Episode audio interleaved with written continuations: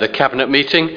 Delighted to be back in uh, Great Dunmow uh, for this meeting and um, welcome all those that are here. Right, right, starting with apologies for absence and declarations of interest. We have apologies from Councillor Lodge and his deputy was due to be Councillor Light, but we've also had apologies from Councillor Light. We've had apologies from Councillor Dean.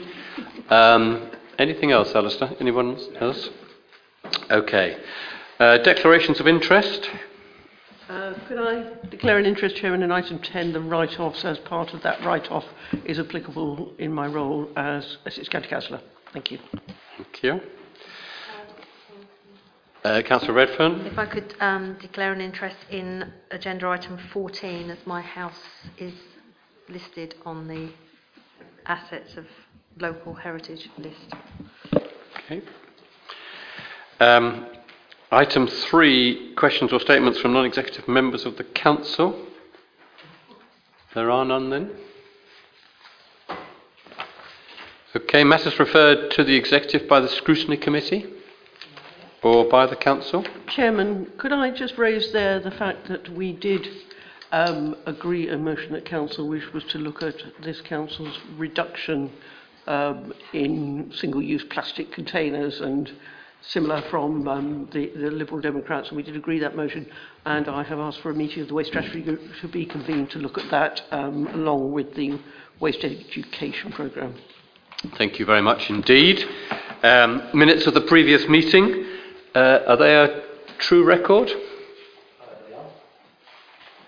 Yes? Yes. Yep. Okay, thank you very much. They will be duly signed. Um, consideration of reports from overview and scrutiny committees. Um, I don't think there is anything tonight. Thank you. Item six, the refugee working group. I don't if there's anything you wish to say, Councillor Redfern. Um, yes, there is. Um, following on from my comments at the last meeting, um, we ha- we do have a third family um, arriving. Um, it's uh, two parents and 17 year 17 year old and an 18 year old boy and girl, and we are expecting that they will um, be here sometime in mid November. Um, but as normal, we're providing the housing, and the Essex County Council will provide all the other services associated with that. And um, they are going to be quite close to the other families that we've got here, so um, I think that will be good for them. Thank you very much. That's, I think that's, uh, that's very good news.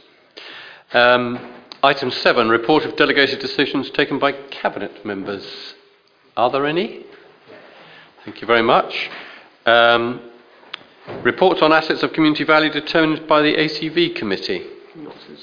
You have another meeting, I think, coming up shortly. Okay, thank you. So that takes us to item nine, which is uh, 2018-19 budget monitoring quarter one forecast outturn. Councillor Howell. Thank you, Leader. Colleagues, um, This is my regular quarterly report. This is the first quarter through to June 18, and it deals with the General Fund, the Housing Revenue Account, the Capital Programme, and the Treasury Management. Uh, it's based on actual expenditure, and it includes a forecast for the end of the year 1819. I can talk in great detail to the contents. I would, however, refer you to the recommendation. Yes, sir, people don't, don't seem quite as enthusiastic as I thought they would be. Well, I will talk in great detail then. Uh, the recommendation is that Cabinet is recommended to note and approve the outturn forecast and the updated reserves position. I need to thank, as always, Mr Webb's team, Angela Knight, Mrs Knight, who's not here tonight to answer the difficult questions, um, puts an awful lot of work, as do her team, into this, and I think we get a very good view of the financial performance of the Council. It's a very helpful exercise for us to be able to forecast and see where we are for the remainder of the year. Um, I'm pleased to be able to say that the General Fund is forecasting an underspend of £86,000. However, I would caution this is only quarter one. We have plenty of room or space in front of us the remainder of the year. But it's a, a significant difference from where we were a couple of years ago at quarter one. So I'm very pleased to see that. Uh, the housing revenue account is forecasting a net operating surplus of £6,000, quite a small amount.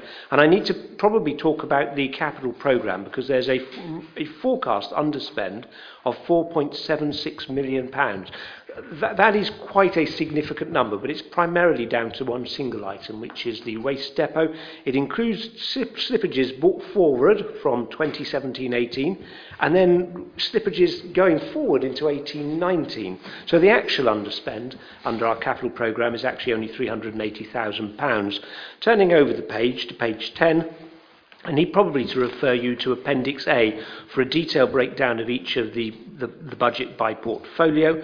Um, the current uh, budget shows an increase of £3.32 million, pounds, and this relates to the revenue financing of capital programmes that were not completed in 1718 and have been carried forward into 1819. Um, 13 talks in more detail about the slippages, and in particular those that relate to the new depot sites. Um, and then the balancing amount of the £319,000 are set out on 13. There's a very good new innovation in, under 14, on the bottom of page 11, which shows the savings and additional income by portfolio during the course of the year, and then an indication of the uh, increased costs uh, and then the total net variance and an indication of whether these are in-year or ongoing. And this is a, a useful exercise, and I commend officers again for the diligence in which they seek to make ch- appropriate savings within the organisation and run the organisation more efficiently, while at the same time recognising we, we obviously invest as required in the services that we deliver. Um, all the variances have been analysed by individual service areas, and these are detailed in Appendix B on pages 20 to 22. As always, under 18 at the bottom of page 12, we list the high risk areas outside the control of the council which are deemed to have the potential to materially affect, uh, materially affect our year end financial position. Um, and I'd ask you to read those and bear those in mind as the year progresses. Uh, at the Top of page 13, we talk about our reserves position. Those are set out in more detail on page 23, but under 19, the balance of all reserves at the 1st of April 2018 was 14.96 million. There's going to be a predicted net drawdown in the year of 2.144 million, and that leaves an estimated year-end balance of 12.819 million. Um, as I say, the, the complete reserves position is set out in Appendix C. Um, there's details under 20 of the usable reserves, and I need to remind you that there are reserves fit into different buckets, into different titles, but the usable reserves are 9.3 million, uh, and there's a predict, predicted net drawdown of 1.475 million. Uh, there's, as always, a very useful summary of where we are under the housing revenue account, uh, under 23, a useful summary, and I probably need to refer you to Appendix D on page 24 for the more detailed breakdown. Capital programme is set out uh, under 27 to 29. The detailed appendices that you need to refer to there are in Appendix E on pages 25 to 26, and there's also a summary of the current Section 106 balances on page 27. As always, a very interesting report on our Treasury management, which is set out in Appendix F on pages 28 to 29. Uh, and a reference to the increase in interest rates announced by, or base rates announced by the Bank of England, uh, and the indications are that this is unlikely to have uh, any significant impact on our cost of borrowing or the returns on our investments. So, taking you back then to seven, the recommendation is that Cabinet is recommended to note and approve the outturned forecast and the updated reserves position. Thank you. Thank you, Councillor Howell. Do I have a seconder for that? Councillor Redfern, thank you. Any comments? You're quite content with our reserve position, position uh, on reserves? I, I am very happy. I'm happy to refer you to, in detail to the, the contents of that, which, having said where I, I know where it is, I now can't find it. um, help me out here, chaps. Uh, let's go back to it quickly again in the text. Uh, our reserves position is set out in Appendix E. Mm-hmm. Um, and that has a very useful uh, summary of where we are with our reserves. And yes, I'm more than happy with those. Thank you. Good. No other questions? Uh, those in favour of the recommendation, which has been read out, unanimous. Thank you very much indeed. Item 10, uh, still Councillor Howell, uh, Officer Decisions Write Offs. Thank you, Leader. Councillors, colleagues. Um, This report details officers' decisions uh, under delegated powers to authorise the write-off in line with the Constitution of the Council and our financial regulations. And you'll recall that a report was presented to Cabinet on the 30th of November. It was approved by members and it gave delegated authority to the Chief Financial Officer, the Section 151 officer, to authorise write-offs under £10,000 Any amounts above this would still be subject to Cabinet approval. This is the regular report that is presented to Cabinet detailing the write-offs that relate to business rates, council tax, housing benefit, housing rent and also various sundry debtors. I need to um, report to you that in the course of 1718, uh, officers took the decision to write off uh, a total of 254,884 pounds uh, £284,884, of which £121,010 uh, had a direct financial impact on the council. Um, what I do need to rem- f- emphasise is that all the amounts written off have been through the council's rescue uh, recovery process, and they've proved to be either unrecoverable or uneconomic to pursue any further.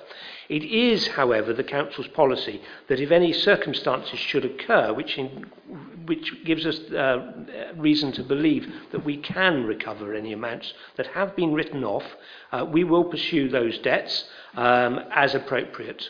Um, The recommendation is that Cabinet is recommended to note the contents of the report. I do need to draw your attention to the summary under uh, 8 and 10, which gives a breakdown of the amounts involved, the average amounts, how they specifically refer to uh, Attlesford. For example, benefits we bear 100% of the cost if there's a write-off, um, business rates 40%, council tax 9%. And I think I need to also emphasise that the main reasons that we are required to write off debts are such, uh, such events as bankruptcy, either in personal or businesses, companies put into administration and liquidation, independent voluntary arrangements, um, and on occasions when it's uneconomic to uh, continue to try and recover the amounts owed. Um, I should also point out the policy that we and the support that we have in place to support residents who are vulnerable on low income, who have problems with meeting their debts, and the, we offer early intervention support. Um, and prior to writing off any debt, officers will explore all avenues available to maximise the recovery. And there's a clear process that is put in place for us uh, to recover amounts, whether it be council tax, business rates, rent arrears. Uh, the recovery of housing benefit overpayments is set out under Appendix A on page 34, and there are very useful links to the recovery processes for the other three items set out on page 33. So therefore, the recommendation I move is that we uh, recommend to, the Cabinet is recommended to note the contents of this report. Thank you very much. Uh, Councillor Barker. no, just happy to second, Chairman. Uh, happy to second. Good. Um, Councillor Ranger. Thank you, Chairman. It's just an observation, um, perhaps Councillor Howells can help me with. Um, at Children and Families meeting last week, we touched upon, or we discussed the impact of um, the Universal benefit, credit. Thank you. The universal credit benefit coming in. And uh, the fact I mentioned that we had a hardship fund, which Councillor Howells just mentioned in passing. So um, I wonder if there is any um, figures that he can make available as to whether or not we are having to use the hardship fund to cover any um, excessive problems due to that universal credit.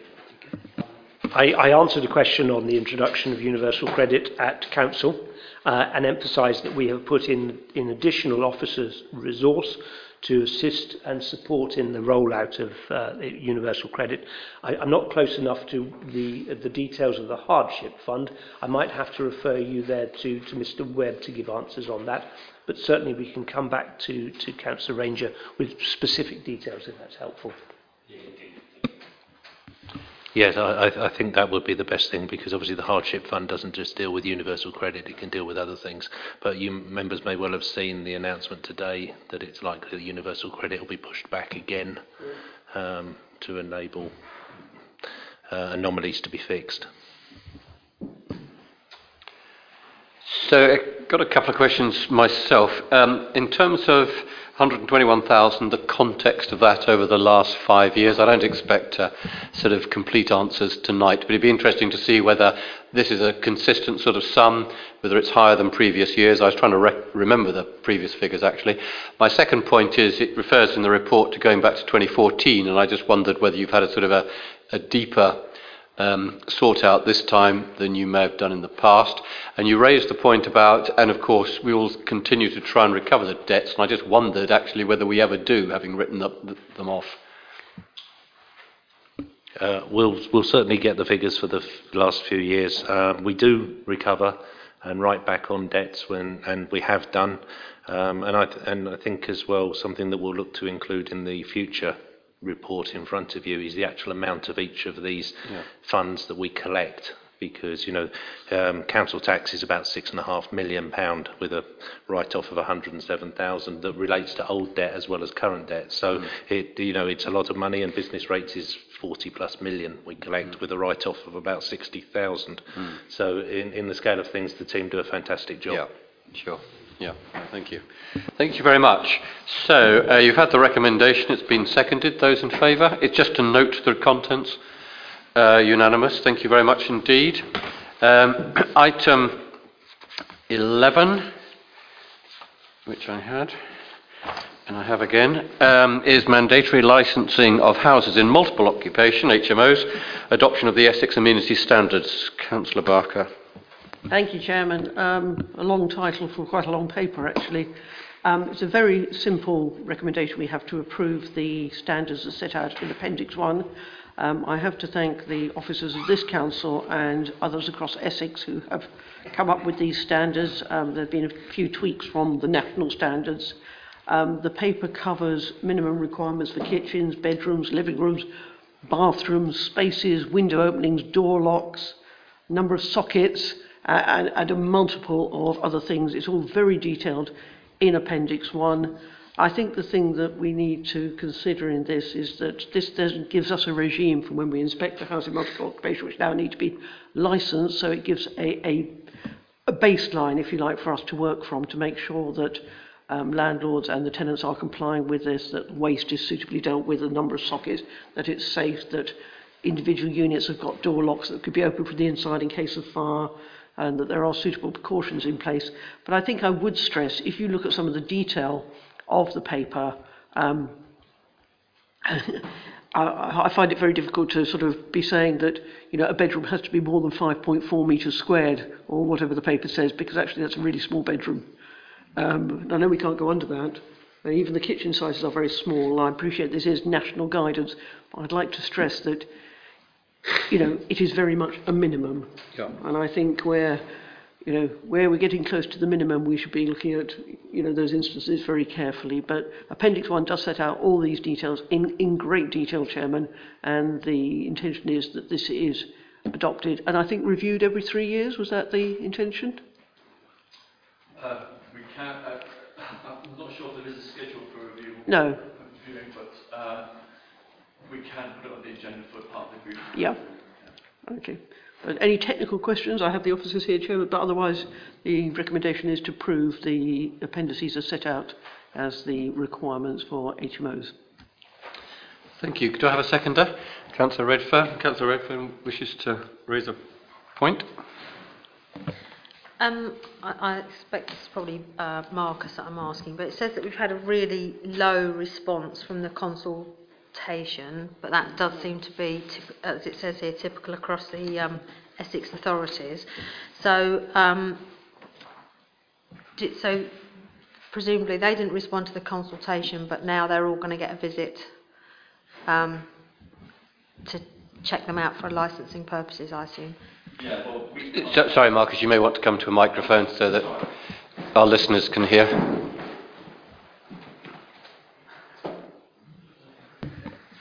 Hello. Um, yes, we, we contacted, I think we've got about 350 registered landlords on our system. We contacted all of those. We, we went through the consultation process. All our partners throughout all Essex have, uh, in the last few months, have repeated the similar exercise.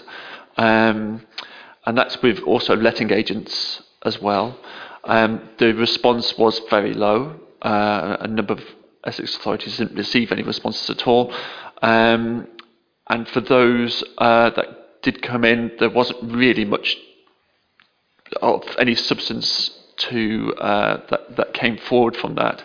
Um, in respect of uh, how they're going to be received, I don't think any of these are unreasonable. And uh, we will be rolling them out, and officers will be aware of them as they're going and visiting uh, HMOs. Councillor Redfern? So you say we've got about 350 in the district. Sorry, no, uh, we've got about 350 uh, registered landlords that we, we, we know about, not HMOs. It's important to, to distinguish the difference between normal housing occupation and then the ones that are subject to the new licensing fee that's come in. And so far, since the 1st of October, we've received seven applications. That's all. So, yeah, there is a bit of work for you to do. Cambridge has received 300 in one week, um, but, Cambridge, but we will, there's quite a bit of proactive exercise that we need to take in addition to the work that we've done so far. Um, so everybody who is registered with a letting, uh, letting agent, everybody who uh, participates in these um, uh, deposit schemes that they're legally required to do know about these changes. So uh, if we find them uh, that and they've not come forward, we were looking at uh, certain sanctions. And uh, I'll be delivering a, a hopefully a report to you in the next month. Thank you very much.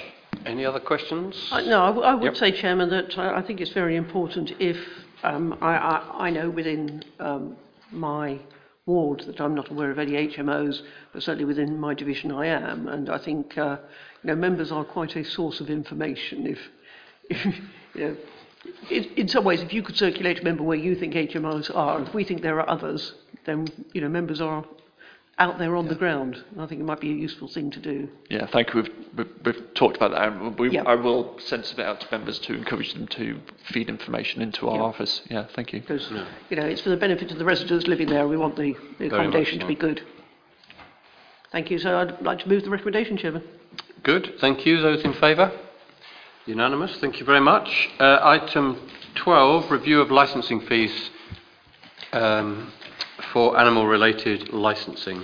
Thank you, Chairman. Um, there's been a lot of new regulation in this area, and um, Mr. Watts again has, has been working on this and bringing together a number of pieces of legislation and is proposing a new schedule of fees. It's one of these things, like all licensing things, we can't make a profit out of it, but we can charge a reasonable level in order to recover our costs. So, some work has been done on the, the approximate costs and the prices as proposed in Appendix A um, are being proposed. You'll see at paragraph 16 that we're not looking at an enormous number of, of different places throughout Essex that need to be registered, but they do now need to be registered.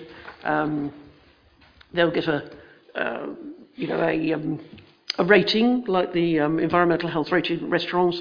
Um, there will be those that don't receive that higher rating. They may go back and be revisited. They may get their licence granted for a shorter length of time in order that we, you know, recoup our fees and this doesn't cost the council any money. Um, as I say, Appendix A sets out the fees, and uh, I, I'd like to propose that those are adopted. Thank you. Do I have a seconder? Councillor Ranger. Um, paragraph 16 that you pointed out suggests, if I'm reading this correctly, that we have eight dog breeders in Uttlesford. Yep, that can be a home dog breeder. I am sure we have more than that. Um, I, have, I happen to, uh, um, an anecdotal story, uh, if she's listening, uh, I'll refer to her, but my daughter is in the process of getting a dog, and although it's a, um, through a recognised breeder and a kennel club breeder, it is at home. And if you go online, there's a lot of these people. Some are more reputable than others. So, I, I, how, how do we capture? Because the important point is that we're capturing the ones that are less reputable than others. The, the whole purpose of this licensing regime is to bring it all up in the open and make sure that people don't purchase from non-licensed breeders. And DEFRA have been very careful in respect of how they crafted this piece of legislation with lots of guidance that goes with it. Uh, and the test is for dog breeders, anything that uh, I think it's three or more, and if they generate an income of uh, over a thousand pounds, I understand. So it's going to capture a lot of hobby breeders. Whether it's intended to, I'm not so sure, but that's what it is going to be. And I think you'll probably find that most people are aware of these changes that are coming in. Certainly, people who uh, are linked in with the trade are aware of this because it's been a long time coming. Oh, Chairman, you'll see that on paragraph 13 it does reduce from five to three um, the number of litters you can breed in a 12-month period or an income of £1,000 before you have to be registered. So Mm. it is trying to capture some of that because actually um, five litters a year is a lot of litters. Yeah, and we are trying to make sure that, you know, wherever we're buying a dog from or a cat from or anything else is, Mm. you know, a good home. I mean, I mean this, this, this paper is about fees, but presumably it's also about welfare. Yeah, Yeah, I've structured it so it gives you an introduction Yeah. to the whole change of the licensing regime, yes. Yeah, yeah, yeah. So, what initiatives can we take? Because I, on the assumption I, I, that eight is not the full amount, uh, what work can we do to uh, check that out? I mean, a lot of activity goes on, advertisement, Facebook, and all the rest of it. So, uh, whether it's worth what, following Yeah. some of that up. Yes, certainly. Uh, uh, we've got this, this, unfortunately, the way it's geared the, at the minute is that we've got this influx of applications that are coming in as a result from these changes. We've also got the legacy of our old uh, established businesses who are now applying and have, have to be licensed to this new regime. We are aware of a number of systems through Facebook and people uh, advertising their animals, and I think once we've settled with this level of work. Unfortunately, the, one of our officers has just retired as well. It's not really helped. But uh, once we've settled with respect to this bulk workload, uh, we will be looking proactively on how to identify people through su- such measures such as social media. Okay. Uh, And, and, and the lady who's just retired and the team have won, I think, for the third year in a row, uh, the, the award. So um, we have, you know, publicly we'll congratulate them. We have congratulated them previously, but uh, to, to, to the team, it's an excellent piece of work. Yeah, they will appreciate that. Thank you. Yeah, thank you. Okay, any other questions? No, you've had the recommendation. Uh, this is to adopt uh, t- rather than to recommend. So those in favour? Thank you. Carried unanimously. Item 13. Uh, thanks very much, uh, Marcus. Thank you. Um, item 13 is the local development scheme. Councillor Barker. Thank you, Chairman. Chairman, as you'll recall at Council recently, um, we agreed to go forward with an addendum of focused changes, and we are going out to consultation on that. As a result of that, and as a result of the LDS last being updated in February 2018, we now need to reset the timetable, as it were, to um, incorporate that additional consultation, and that is what this paper seeks to do. Um, that's, that's all it is. It's a project plan for the lo- local plan, and uh, this incorporates the new consultation. So, um, the recommendation that Cabinet adopt the revised LDS annexed to this report. Does it have a seconder? Uh, Councillor Ranger, any comments? No. Then, as you say, this is uh, we've done this before, haven't we? We've updated it before, um, and uh, it is part of the process. So, thank you for that. I think it's been well discussed at council and at cabinet previously, and at PPWG. So, uh, those in favour of that recommendation? Thank you. Carried unanimously. Um, moving on to item 14, uh, which is still Councillor Barker, the local heritage list. I have a very varied selection tonight, don't I, Chairman? Um, local heritage list, I do apologise, you have eventually, all as Cabinet members, been sent this late this afternoon. This will go onto the website if we approve this. Um, the local heritage list is something that um, has been put together by our officers. We have Mr Tice in the room and the conservation officers who've now left the council have done a lot of work on this, so I thank them for that. Um, it's there, it has a number of properties contained within it, it gives them a little extra protection. Um, it is a first draft. It's not absolutely perfect. Um, Councillor Redfern referred to the fact that her house is in there as a 19th century house, whereas bits of it are 15th century. So there's a little tweaking around the edges, I feel. Um, it's not an exhaustive list. It can be updated. Um, a few items have come out of that because they're already covered by other protection or they've been changed and not deemed to be uh, suitable for adding to the list. Uh, the one comment I would make is we have had a co- comment from Councillor Hargreaves who has asked whether we could make a small amendment to the list which is to identify those assets on the local heritage list which are also covered by an Article 4 direction. Because Article Sorry, I thought we removed Article 4 to do this, didn't we? I'll ask the officers for Yeah, I need clarification. to clarify, we, Cabinet has considered the issue of Article 4 directions uh, for those assets which are listed in the local heritage list, but I don't have the details to hand at the moment. Um, Mr Tyson has assured me there are some houses in this report in Newport which are covered both by an Article 4 direction and are on this list. Thank you, Mr. Tice. We'll find the Uh, expert. Coming to the microphone. Uh, I, I, know that there has been um, uh, some discussion discussion on this. The the situation is that we um, currently have a number of um, of areas where there are Article fours in, in place on on properties. Those uh, will be um, Newport, Great Chesterford, um, Stansted, Great Dunmow, etc. Those those were carried out out previous previously, and I know there has been concern from, from members, and perhaps a, a, a little clarification is needed. Those are, those are remaining in place at, at, at, at the moment, and the, the local heritage list is is identifying um, both those those properties and a wider range of properties, some of which were identified in the recent round of conservation area appraisals, and some of which are beyond that, and uh, acknowledges their um, architectural architectural merits and other considerations based on the criteria that were put were put together. So when this list is, is published, it will acknowledge those pro- those properties. This doesn't remove the Article Four um, controls that are, are actually on properties at moment.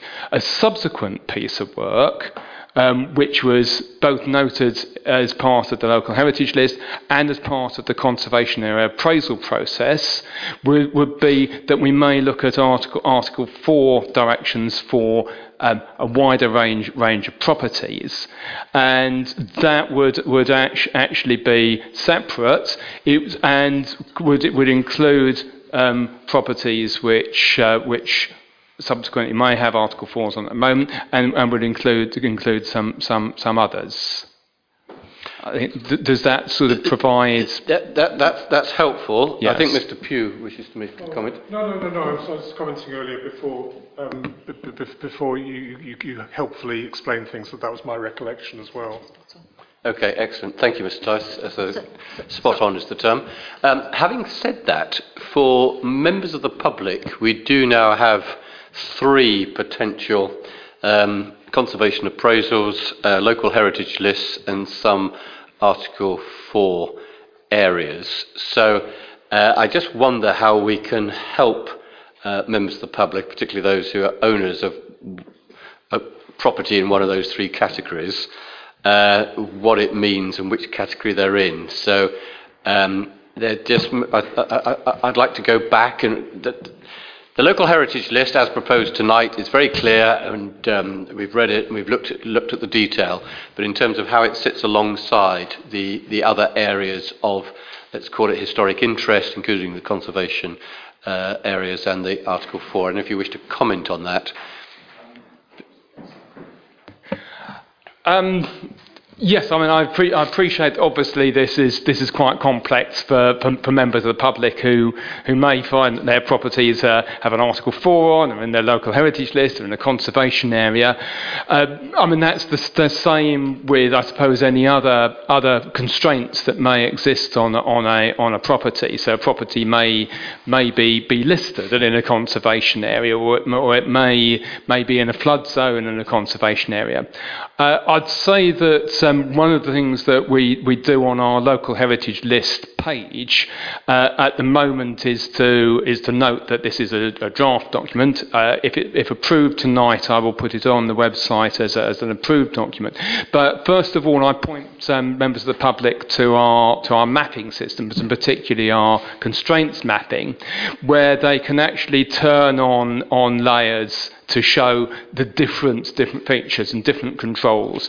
Now, um, you'll note that the report that you're considering tonight uh, indicates that the um, properties on the list have been added to one of our mapping layers. So you can go in and you can click uh, click in to show show that. So you can see whether your property is within the conservation area, it's it's uh, it's on the local heritage list. You can see, for example, there's a TPO nearby. And I would say for any member of the public um, asking themselves, they can do that themselves on our website, or of course, if they don't have access to, to the website, they are welcome, welcome to call us and, to, and uh, a member of staff can, can look that up for them. Chairman, I, I, I think what we actually need is almost, I think what you're getting at is a glossary to the layer. So what does it mean because you're on this list? Yeah, uh, Mis- Mis- Mr. Titus just very helpfully uh, covered most of that, but that is exactly what I mean. Uh, and as the man in charge of the website, I think if we can take people through what these various categories mean and what it means to your property, uh, it, I think that would be very helpful. And then, as you say, they can then find out which category. I mean, it's ironic that uh, Councillor Redfern uh, and I, um, we don't live in the same house, but in different houses on either side of the road, uh, one of which is in very similar period, parts of both our homes. Uh, one's in one list, one's in the other. And, you know, there are implications for one and other implications for the other. And it's, I think it's just very helpful that uh, we make it crystal clear to everybody. Okay, yes, uh, we can certainly do that. And um, to, possibly to help with that a bit, I have very recently added some, some FAQs to the to the district council's new website to provide some extra detail about um, the local heritage list, what it means to be a listed building, and things like that. We can sort of certainly sort of um, push those more more to the more to the fore, and and those were actually written by by Ang Herod Hart, who put the put the list together for us. Councillor Howell, I think you wish to say something. I, I just wish to comment and commend this report. I've read it with great interest. I can't confess that I've read it cover to cover, but I have dipped in and, in and out of it, and I've, I've read it and found it very interesting. Uh, one of our corporate objectives, of course, is to protect and enhance our heritage and the character of our heritage. And I think that the Local Heritage List is an excellent initiative, something that helps us to do that. It's an extra layer um, of understanding of the, the heritage of our community. Um, I think it'll help house owners, ho- ho- householders to understand the value of the properties they, they live in. I, I'm sure that many of them really do appreciate the, the, uh, the, the character and importance of the properties they do live in. I note under four, though, that this does not represent an exhaustive district-wide survey, but it's the first edition. Um, and I really commend the idea that this should become a rolling document and be updated periodically.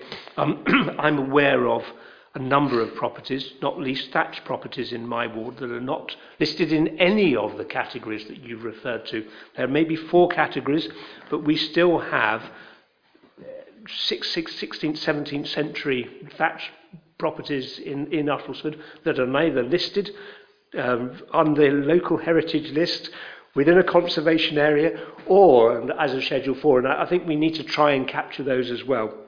So I'm very pleased that we're delegating authority to the Asset Security Value Committee. Um, and I look forward to them working with officers to try and make sure that we cover those that appear still, I think, to be not covered off under one of the four categories. Thank you. So several actions have come out of this in terms of uh, clarity, explanation of what we put on the website, and uh, a number of outstanding properties and what happens next. Councillor Redfern. Um, as we often talk about Uttlesford being the, the district that has the second highest number of listed buildings, only to Westminster, I think maybe there should be some sort of publicity about this because um, I know people can go to the website and that's absolutely fine if it happens to be one of your properties but I think there is quite a lot of interest. As um, Councillor Howell said you know protecting our heritage is an important part of what we do. And I think it would be um, a really good idea to put some publicity out about what we are doing and why we're doing and what you know, I, I don't. I mean, I know that we're the, got the second highest number of listed buildings, but how many people outside of us in the council know that? And I think there's such a lot of good work that goes on in Uttlesford to, you, you know, all the different things we've got, like the. Um, can't remember what it's called now, Bruce, but the uh, documents we all had done. Chesterford was the first one. Local Cons- the conservation area appraisal, Appraisal, program yes, that, that that ran between 2007 Yeah. 2015. And- yes. And I think there's such a lot of work on those things, and I think is I think we, people are genuinely interested in that sort of thing, but they wouldn't even know that we've done it because we say we put it on our website or it comes to a meeting like this. Um, maybe we should be d- getting our um, media team to do something more Yeah. about that because they're actually really Yeah. interesting stories that aren't miserable, and we do get a lot of um, moaning. so this will be good, I think. No, I think that's an excellent suggestion, and uh, hopefully, Alistair, you can capture that as an action. Uh, did you want to come back? No. Uh, so I think that's about four actions now. So, Councillor Ranger. Yeah, thank you, Chairman. It's, um, I would echo the sentiment expressed by Councillor Howell. It's an excellent piece of work, uh, Mr Tyson. Thank you very much for that. Um, one small point I could like to draw to your attention on page 47. I, I got the email today, by the way, um, but I can't download the attachment on the iPad. So I did it on my laptop at home, but I wasn't prepared to print it all off. Um, my wife wanted the ink. Um, so i- just on page 47, on the Great Dunmow section, the clock house, which is a listed building, so not uh, illustrated, but the, um, the, bit, the outbuildings referred to at the rear, um, and I don't can't remember the number that was attached to it, but they, it just says they are converted outbuildings, but they were um, stables, um, and we assume or we we think they were related to the clockhouse as part of that estate. So just wondered if that could be corrected. Thank you very much. Good, okay, thanks very much. So the recommendation, just to repeat it, uh, points five and six, that Cabinet approves the first edition of the Local Heritage List at Appendix 3, emphasis there, the first edition. Um, that Cabinet, point six, that Cabinet delegates authority to the Assets of Community Value Committee to determine the inclusion or deletion of buildings from the Local Heritage List, redesignating the committee as the Assets of Community Value and Local Heritage List Committee. All those in favour? Thank you very much. That is unanimous. Thanks very much, Mr. Tice. That's uh, very helpful. Um, Clay Pits Plantation, Councillor Howell, item 15. Uh, this is uh, a piece of land that I'm quite familiar with. My children used to ride their bicycles on it a great deal, and I've spent many evenings going back, dragging them home late in the evening to go to bed.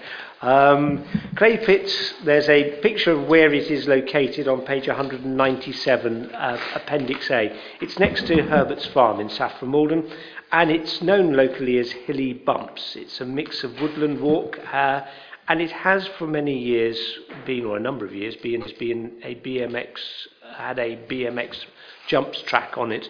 Um, and I remember as a councillor in 2010 when a proposal first came to, to this council that a group be set up to, to operate it. And they have done so very successfully for a number of years, but it has fallen into abeyance. There have been a period, there's been a period now where the group have not been able to maintain it and undertake the necessary uh, ROSPA checks. Um, and I, probably ought to point out at the outset that the missing word at the beginning of paragraph 4 on page 194 is Uttlesford. And that's absolutely critical because it says Uttlesford undertook to maintain the wooded area uh, that we're talking about here, and it is our responsibility. Um, so there is a, a number of proposals in front of us um, to consider, and there is a recommendation that we approve the allocation of the site of the site as a forest school, and we provide the appropriate delegates delegations to the uh, Director of Finance and Corporate Services to authorise uh, the necessary arrangements, uh, requirements and arrangements with the users. There's a one-off financial implication of two to five thousand pounds. That will be met from existing groups. Um, paragraph 8 on page 195 sets out the three alternative proposals in front of us um, that a group of riders uh, have put themselves forward as possibly being able to maintain the site as a BMX track. Catherine Seymour, Infants and Junior School, working also with RAB uh, and Sir Thomas More, as well, with, as well as the Bell Nursery and the Meadow Nursery, are proposing that it should go forward as a woodland area uh, a safe environment for the children to learn and understand about the countryside. Uh, there's a proposal from Saffron Walden Town Council, Saffron Walden Town Council's green infrastructure team, that it should be managed as a woodland natural green space. Um, the proposal, if we do go ahead with, with proposal two and the uh, proposal of a, a forest school, would still require us to put the, there to be pedestrian access and there would be a footpath through the middle of it. Uh, the three proposals are set out in Appendix 3, Appendix 4 and Appendix 5. But the recommendation in front of us tonight, as I say, is to approve the allocation of the site as a forest school and I'm happy to make that recommendation. Thank you. Do I have a seconder? Councillor Ranger, thank you. Councillor Parker. Um, what sort of arrangement are we looking for? Are we looking for a lease? Are we looking for a lease for a period of time? Um, just be interested to know. I mean, we presumably have quite a lot of years left on our 50-year lease with the Audley End Estate, and it's our responsibility, but um, we did have a premium agreement with BMX Bike because that has fallen apart. You know, we're going to do remediation. Well, if no school goes and visits, um, I hope they do, because you know it could be a nice place. But I'd just be interested in what sort of agreement we're looking to enter Uh, into. If I can, I'll, I'll take that one. It, they're looking at a license to use at the moment, so we've got to, we've got to finalise that with them. But um, I, myself and a couple of colleagues met with the, some of the schools today up at the site to agree exactly what they want. They are incredibly keen. There will be over a thousand children who will make use of that facility. At the moment, all of the schools actually bus children out of the town to go to a couple of forest options. So they are really keen about this and they want to get up and running in the next couple of weeks. So that very much uh, supports the green agenda in terms of uh, reducing carbon emissions. I think that's uh, an important point. And I think uh, goes some way to the Saffron Walden Town Council, particularly as it's open to the members of the public uh, requirement as well. Okay, I've got a, uh, we've had the recommendation read out. I've had a seconder. Um, if there are no other questions, those in favour of that recommendation? That also is carried unanimously. Thank you. So item 16 is the corporate plan, uh, delivery plan quarter two update. And um, we obviously look at the corporate plan on a fairly regular basis. We set it in the first place and it was agreed by Council at its meeting on the 22nd of February. Uh, and the delivery plan was agreed by Cabinet on the 4th of April. We've, we've had the quarter one update um, and now uh, this is the quarter two update. So, uh, and the recommendation is to note the progress against the corporate plan uh, delivery plan, which is attached at Appendix A. Just to remind you what our um, four priorities are to promote thriving, safe, and healthy communities, protect and enhance heritage and character, support sustainable business growth, and maintain a financially sound and effective council. And it's, it's encouraging. Um, I, I mean, the plan was uh, set out 2018 to 22, so you'd hope there's some consistency. But it's encouraging that we have been able to maintain um, those priorities um, and that uh, we are consistent around them. So, in the report uh, is the list of um, the individual projects under the um, those four headings that I've just read out, um, the resources that they use, uh, the outcomes of progress so far. And clearly, I won't go uh, through uh, all of those. Uh, and I think it's fair to say that um, on something like this, there isn't necessarily, I mean, there are obviously end dates in mind, but uh, many of these uh, projects will continue uh, indefinitely because, in terms of its, uh, it's the way that uh, we're behaving and. Um, and some of them around rough sleeping, it will, you know, we'll always be mindful of dealing with that. But I'll, I'll just highlight three points. Um, Crucial Crew, incorporating Gangsline, has been delivered to over 800 uh, Year 6 pupils, which I think is a very important uh, uh, bit of progress. It's a, it's a huge concern, uh, the involvement of gangs, and we know that they're knocking on our doors. Uh, another one is the homelessness strategy and housing allocations policy has been reviewed and updated to take account of new duties under the Homelessness Reduction Act. Um, and we're, um, the housing options team are fully training, trained in how to deliver the requirements of the new Act. I think that's a very important step forward. And, and uh, finally, and it was opened uh, a couple of weeks ago, the Council's Housing Development Programme uh, continues to progress well, and uh, the opening of Reynolds Court, which is absolutely first-class facility, uh, illustrates that point. Uh, as I say, um, uh, there, there, there are details against uh, every one of our uh, programmes, but we're making progress. Um, we keep a sharp focus on this, so I so recommend. Do I have a seconder? Councillor Redfern? Do I have any questions? Those in favour? Thank you very much indeed. So that takes us to item 17, car parking, ticket machine procurement and Christmas parking proposals. Councillor Riles. Good evening, Chairman. Um, this covers this particular report covers two uh, parts, fundamental parts. It's the looking at the ticket machines and how in the various car parks to see if they can, should well when they should be replaced. Um, we're starting a procurement uh, pro, uh, process. Um, which should be completed by May next year, and it's also looking at the Christmas parking promotion. Now, um, the machines that we have at the moment are unfortunately regularly uh, breaking, um, and uh, the uh, they're not giving us the sort of data that we would need as a council to work out where the profitable times are, if that's the right word to use, or where the, best use of the um, car park is. So we can uh, think of planning um, expansion of car parks or um, uh, other options.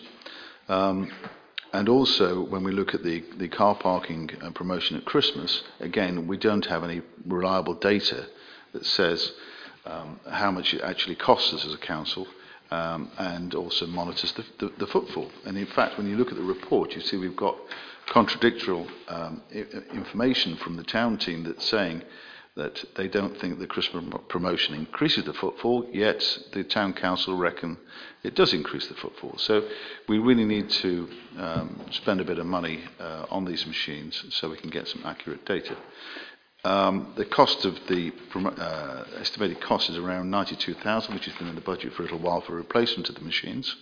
Um, and then the cost of the uh, car parking promotion is estimated at 21,000. So I, think this is a, no-brainer. We need to do something about this, um, and then we'll have some firm figures to work out exactly how much this promotion costs at Christmas.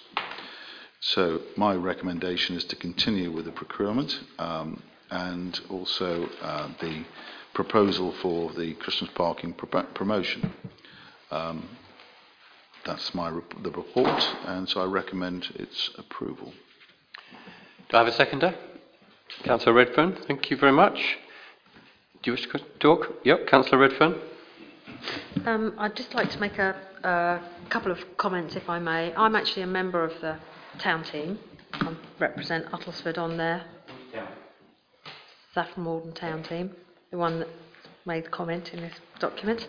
Um, and I was a bit surprised to um, read that the town team had said that they, um, they didn't see the benefit didn't see the benefits of the free parking because that I'm not sure. I think there's been some breakdown in communication here because that isn't actually what the town team think.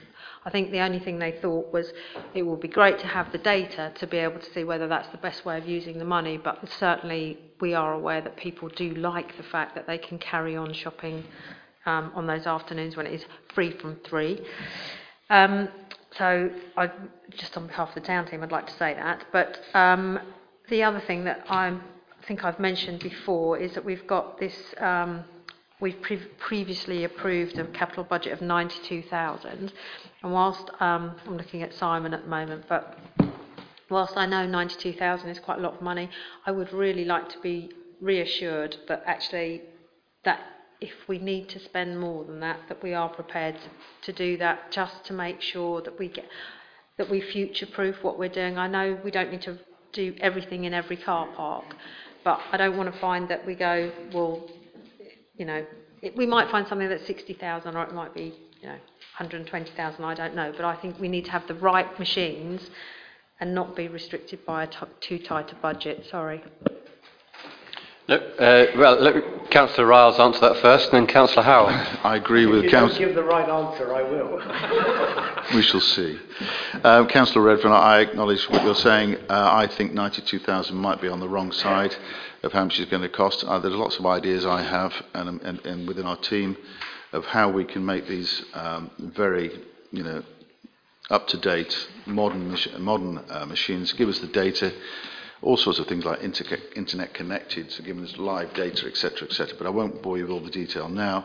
Um, 92,000, I think, is ambitious, but I think this is a, this would be an area with money uh, well spent and a demonstrable, if that's the right pronunciation, um, return on the investment on these machines.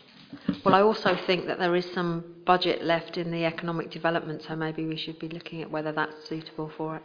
Uh, I'd like to be able to say that's the case. Unfortunately, Councillor Redfern, that's been earmarked for other things, um, as we well know. Thank you.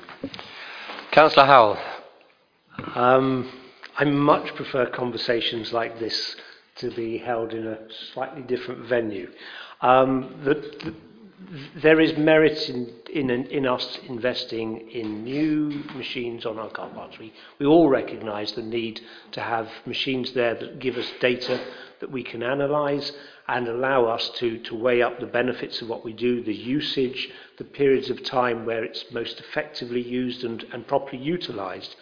It's money that will be well spent, and we also need to routinely invest in the facilities across the district, and this is an important area of investment.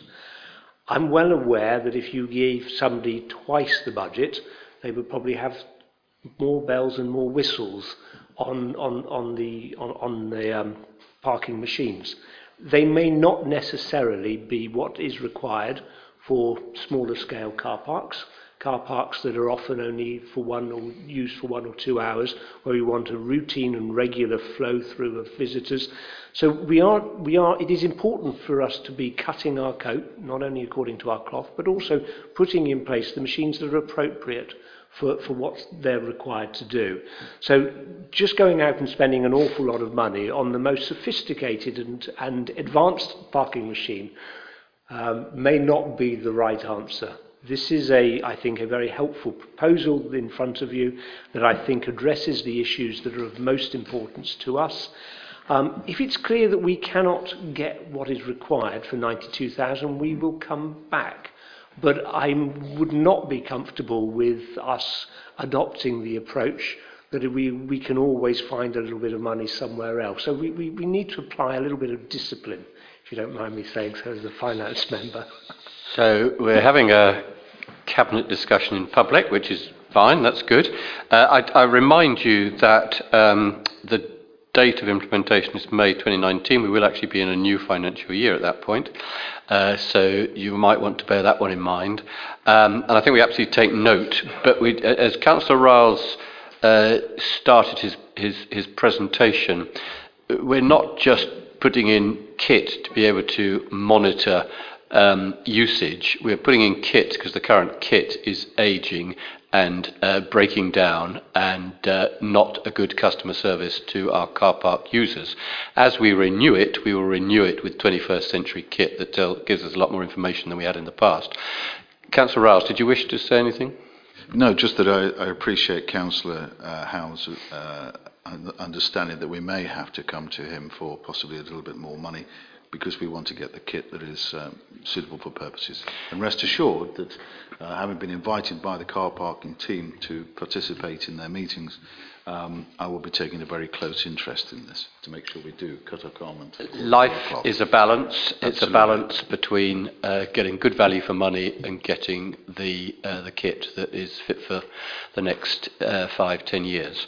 So, um, just uh, in terms of uh, so the two two items as you've indicated. The other is the Christmas parking, um, which is laid out uh, on page 225 of the report. And for those listening, it's broadly, as you've probably heard, um, the same as last year, with free after three uh, from the 1st to the 24th of December, and then free all day from the 25th to the 1st of January.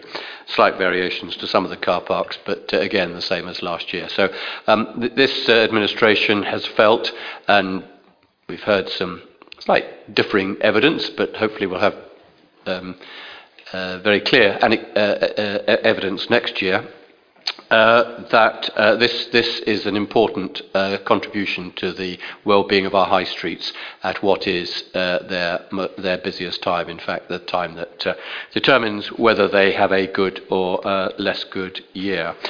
So, unless there's any other comment, um, you've heard the recommendations. Those in favour? Carried unanimously. Thank you very much indeed. Now, that concludes the public part of the meeting, unless there's anything else that I consider to uh, be necessary to discuss. There isn't this evening. So uh, I now put uh, the recommendation, and I need just the exact words from Mr. Pugh, uh, to ask members of the public and the press to leave the meeting at this stage so that we go into a part two session. Mr. Pugh, can you give me the precise words? Well, it's along the lines of uh, the Cabinet resolves to exclude the press and public from the uh, next item on the basis that uh, it involves discussion of exempt information within Schedule 12A of the Local Government Act um, 1972, uh, specifically relating to the commercial interests of the Council. Thank you very much. I think everybody heard that. Uh, I so propose that recommendation. Those in favour? Uh, that is carried unanimously. We now move into part two. It.